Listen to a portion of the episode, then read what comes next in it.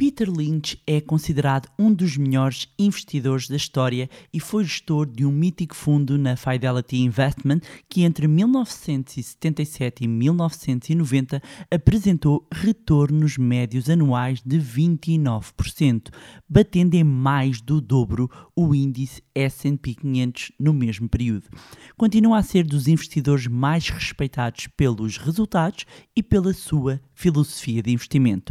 Neste episódio vou partilhar consigo quais os ensinamentos mais relevantes que aprendi com este grande investidor. Olá, o meu nome é Bárbara Barroso, sou especialista em educação financeira e finanças pessoais e sejam bem-vindos ao Money Bar.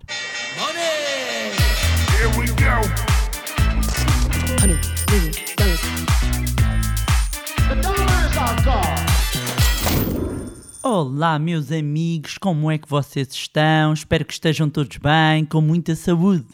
E meus amigos, para os mais atentos já podem ter percebido, não é? Já se podem ter percebido, para os menos atentos não. Uma das grandes novidades que estávamos a preparar já chegou. Estamos a falar do MoneyLab, o jogo. Sim, lançámos um jogo. No MoneyLab acreditamos que a educação financeira não tem de ser aborrecida, por isso juntámos num único jogo conhecimento e diversão. O MoneyLab juntou-se à Science4U para criar o MoneyLab o Jogo, um jogo que tem como objetivo estimular a literacia financeira nas crianças, jovens e em toda a família, envolvendo aqui todos num grande momento de diversão e conhecimento.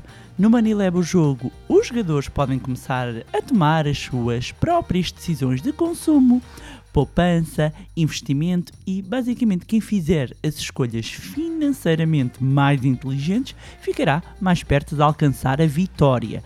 O jogo encontra-se neste momento em pré-venda, meus amigos, e temos unidades muito limitadas. Portanto, eu vou deixar o link direto para a nossa página do jogo. Se não, bastam irem ao nosso site www.moneyLab.pt e vão encontrar também informação e saberem tudo como é que podem comprar este jogo. É um excelente presente de Natal, portanto, se ainda não decidiram o que é que vão comprar, aqui tem uma oportunidade, é um presente didático e divertido. E quem comprar agora, é importante salientar, porque estamos a falar de um momento pré-venda, quem comprar agora vai começar a receber o jogo ali no início de dezembro, por isso apressem-se e se quiserem garantir que vão receber o vosso jogo, vão então aqui ao link que eu vou deixar na descrição então ao nosso site e comprem já o jogo. Eu estou muito feliz, espero que se divirtam em família, que se divirtam com os amigos no MoneyLab o Jogo, vão aprender enquanto se divertem. Eu estou mesmo muito feliz e espero que vocês se divirtam muito. Pois bem, o episódio de hoje resolvi fazer para partilhar aqui algumas lições e ensinamentos que aprendi com um dos maiores investidores de todos os tempos e que foram importantes para mim na minha jornada e que ainda são importantes. Eu estou a falar de Peter Lynch.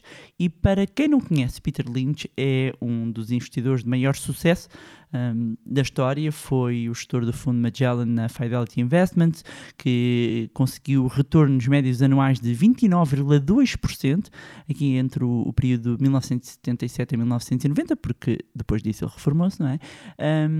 E conseguiu obter mais do dobro face aqui ao benchmark, não é? Ao índice de referência para este fundo, que era o S&P 500, e tornou-se o fundo mais rentável do mundo. Depois de deixar a gestão deste fundo, dedicou-se e tem-se dedicado à filantropia e também a partilhar a sua filosofia de investimento. Para quem nunca leu algum livro dele, recomendo que o façam, porque vale mesmo a pena. E são muitos os ensinamentos que, para quem acompanha, como eu, não só os mercados financeiros, como o mundo dos investimentos, e sendo este uma das grandes referências, sendo um investidor há alguns, muitas vezes falamos do Buffett, mas Peter Lynch há outros, e eu posso, se quiserem, inclusivamente fazer aqui uma ronda por alguns daqueles que mais me influenciaram, e haveria muito para dizer, e há muitas coisas que me influenciaram, muitos pontos com os quais me identifico e que acabei por adotar como princípios. E neste episódio eu vou partilhar as 7 lições que aprendi com este grande investidor. Então vamos começar pela primeira. A primeira grande lição é nunca investir em empresas que não se conhece os resultados. Ou seja, nunca investir numa empresa sem entender as suas contas, sem entender as suas demonstrações de resultados. É que, por vezes, as perdas que muitos investidores acabam por ter resultam de investirem em ações de empresas que têm balanços frágeis, e é importante, antes de investirmos, termos de olhar para as contas e entender como é que está a evoluir o negócio, como é que está o balanço da empresa.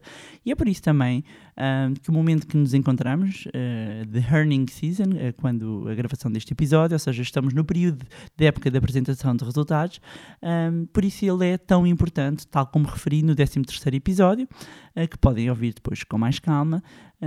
Este é um momento, porquê? Porque faz sentido investir apenas após conhecer os resultados das empresas. Aliás, a quem acabou de chegar aqui ao nosso podcast, antes de mais, seja bem-vindo, seja bem-vinda. Se está completamente a zeros, recomendo antes que comece pelo primeiro episódio, porque depois tudo isto vai-lhe fazer mais sentido. Segunda lição. Saber porque se está a comprar uma determinada ação.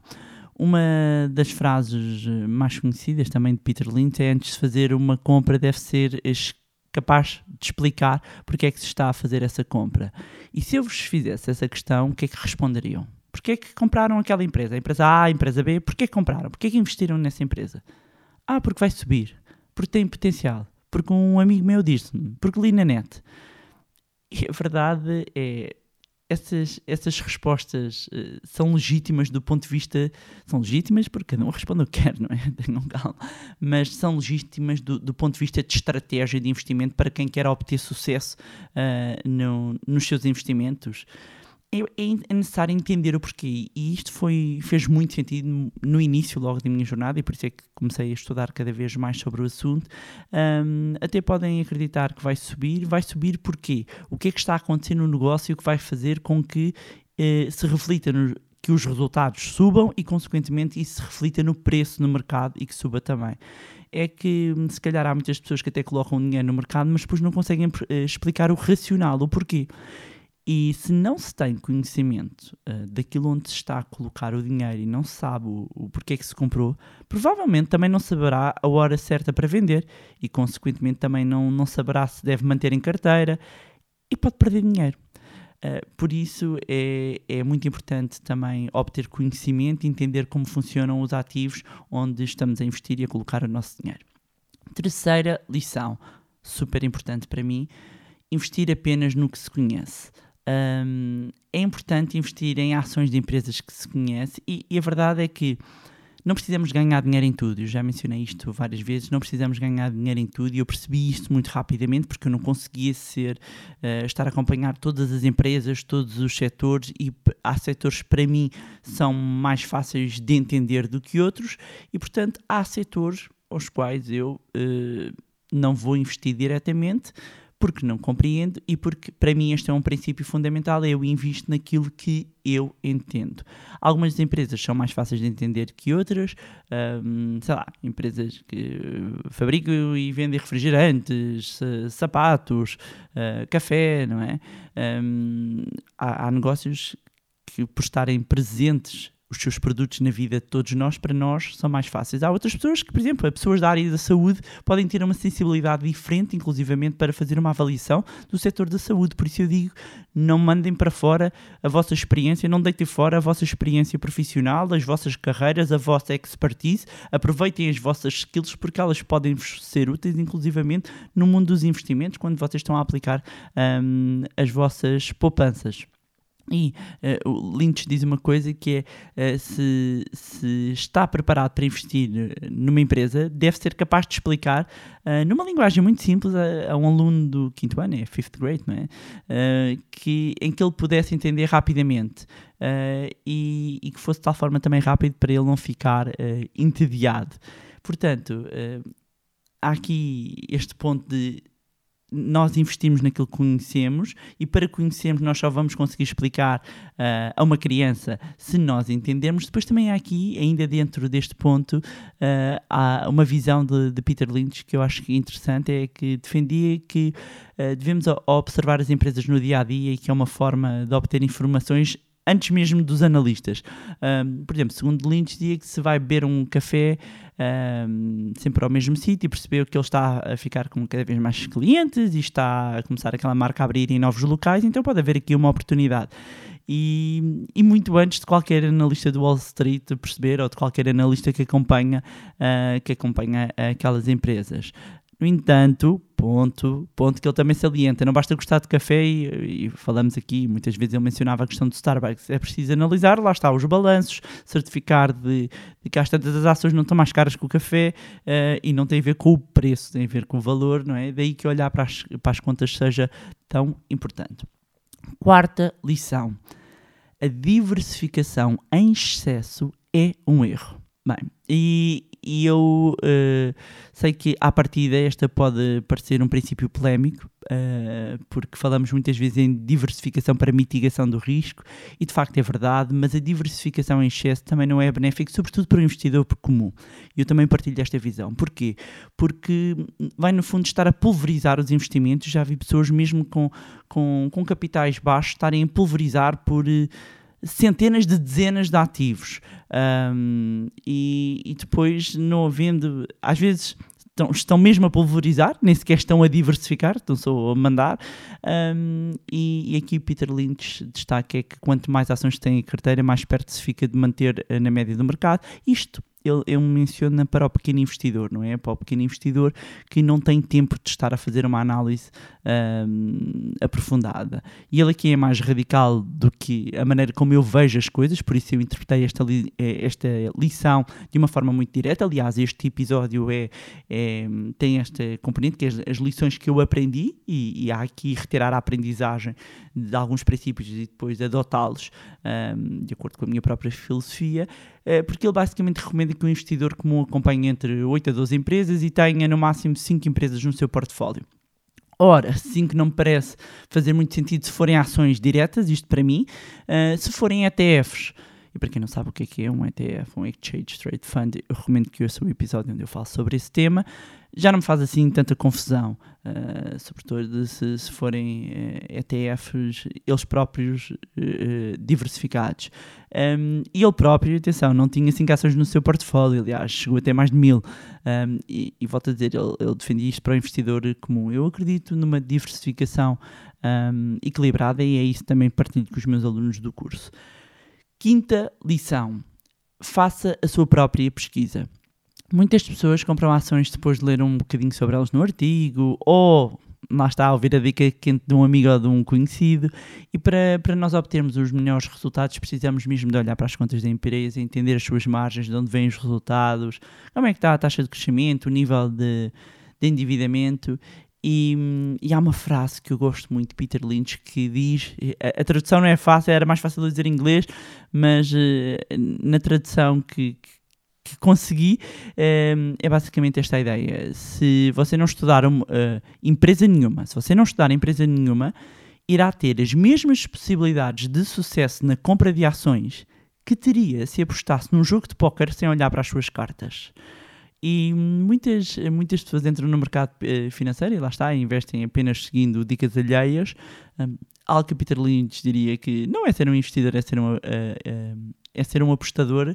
Portanto, fazermos a nossa pesquisa vai-nos dar a nossa própria visão sobre uma determinada ação, porque uma coisa também que eu já falei, que é, eu posso estar a fazer uma análise da ação, e já fiz este exercício com vários analistas, inclusivamente que defendemos as mesmas filosofias de investimento, e de repente estamos a fazer uma avaliação de uma ação e vão dar resultados diferentes, porque a taxa de desconto que eu vou aplicar é diferente, porque o AC é diferente, por um conjunto, as expectativas de crescimento para cada um dos anos, basta variar ali um bocadinho, já vai dar aqui, em termos de resultados, vai haver uma diferença. Portanto, não há nada como nós fazemos a nossa própria pesquisa. Depois, sexta lição que eu aprendi. E esta também, ele tem frases muito boas, eu gosto muito desta. O melhor órgão para se ter quando se investe nos mercados não é o cérebro, é o estômago. Ou seja, no mercado de ações o órgão mais importante é o estômago, não é o cérebro. E segundo Peter Lynch, é preciso mais firmeza, não é? Mais sangue frio do que aptidão para se ir bem nos mercados acionistas. E amigos, da minha experiência não poderia concordar mais com este princípio. A maioria dos pequenos investidores e as pessoas quando se começam a interessar por esta área até pode conseguir ter conhecimento suficiente para encontrar empresas de qualidade, com um potencial, porque os critérios, depois de nós entendermos a linguagem, depois de estudarmos, quer dizer, não são muito complexos, depois de estudarmos, não é? Os crescimentos dos ganhos até são fáceis de entender. Facilmente, se eu for procurar e estudar as empresas, os grandes players, não é? Os grandes nomes de relevo de cada um dos setores. Portanto, vou para um setor de tecnologia e estudo uma empresa, vou para um setor de retalho e estudo a maior empresa, pronto. Essa parte também é difícil. Agora, a parte difícil é ignorar todo o barulho, é manter as ações mesmo quando as coisas estão ali, não é, sombrias, e tivemos várias situações dessas, nomeadamente com a pandemia. Os investidores não tiveram estômago e muitos acabaram por perder não só dinheiro, como também ótimas oportunidades. No fundo, as emoções podem ser um verdadeiro killer, não é, de desempenho, sobretudo se as quedas no mercado levarem ao pânico e os momentos de alta fizerem mergulhar, não é? E entrar em ações sobrevalorizadas, não é? E é por isso que no nosso curso do Zero à Liberdade Financeira preparamos os futuros investidores também nesta área. E já agora, para quem tem perguntado sobre quando abre a próxima edição, o ideal será inscreverem-se na lista de espera, cujo link está na descrição. Sétima e última lição. Haveria muito mais, mas eu quis fixar aqui em 7, não é? O tempo é o maior aliado, portanto, focar no longo prazo e ser paciente. Portanto, poderia subdividir em várias, juntei aqui tudo nesta dica. Também tem uma frase interessante, Lynch, sobre este tema, que é: geralmente não existe relação entre o sucesso de uma operação, de uma empresa, e o sucesso da ação em alguns meses ou anos. No entanto, no longo prazo, essa relação é de 100%. Com isto, Peter Lynch quer dizer que o sucesso nos mercados, na bolsa, depende do negócio que está por trás das ações, não é? Que está por trás, ou que as ações representam e que nós compramos. Portanto, no curto prazo a ação vai se mover devido a notícias, a rumores, mas no longo prazo o desempenho dos lucros da empresa e da sua posição financeira será refletido. Por isso, deve olhar para o longo prazo e ser paciente. Peter Lynch relembra que os investidores perdem mais dinheiro a tentar prever o mercado e focar às vezes na análise de curto prazo do que as variações do mercado em si, ou seja, acabam por perder dinheiro. E se estiver focado em fazer boas escolhas que sejam consistentes dentro da sua estratégia, os percalços que possam existir no caminho não vão ferir os resultados no longo prazo. E pronto, era isto que tinha para vos trazer em mais um magnífico episódio do podcast Money Bar. Relembrar então que já está disponível MoneyLab, o jogo que vai pôr toda a família com os óculos da riqueza. E quando forem jogar vão entender como é bom ter os óculos da riqueza. E portanto garantam já o vosso jogo para este Natal e não pensem, ainda falta muito tempo, temos unidades limitadas. Por isso, se quiserem garantir que recebem, têm mesmo de se apressar. Aproveitar, como sempre, para deixar também um grande agradecimento pelo vosso carinho, mensagens e partilhas. Para quem ainda não nos segue, pode sempre seguir-nos nas nossas redes sociais, Facebook, Instagram. Vou deixar aqui os links na descrição, como sempre. Juntem-se ao nosso grupo no Telegram e subscrevam a nossa newsletter. Mais uma vez, também não se esqueçam de subscrever o podcast onde estiverem a ouvir. E se gostaram do conteúdo e acham que vai ser útil a outras pessoas, partilhem. Quanto a nós, encontramos-nos no próximo Money Bar. Here we go. Honey,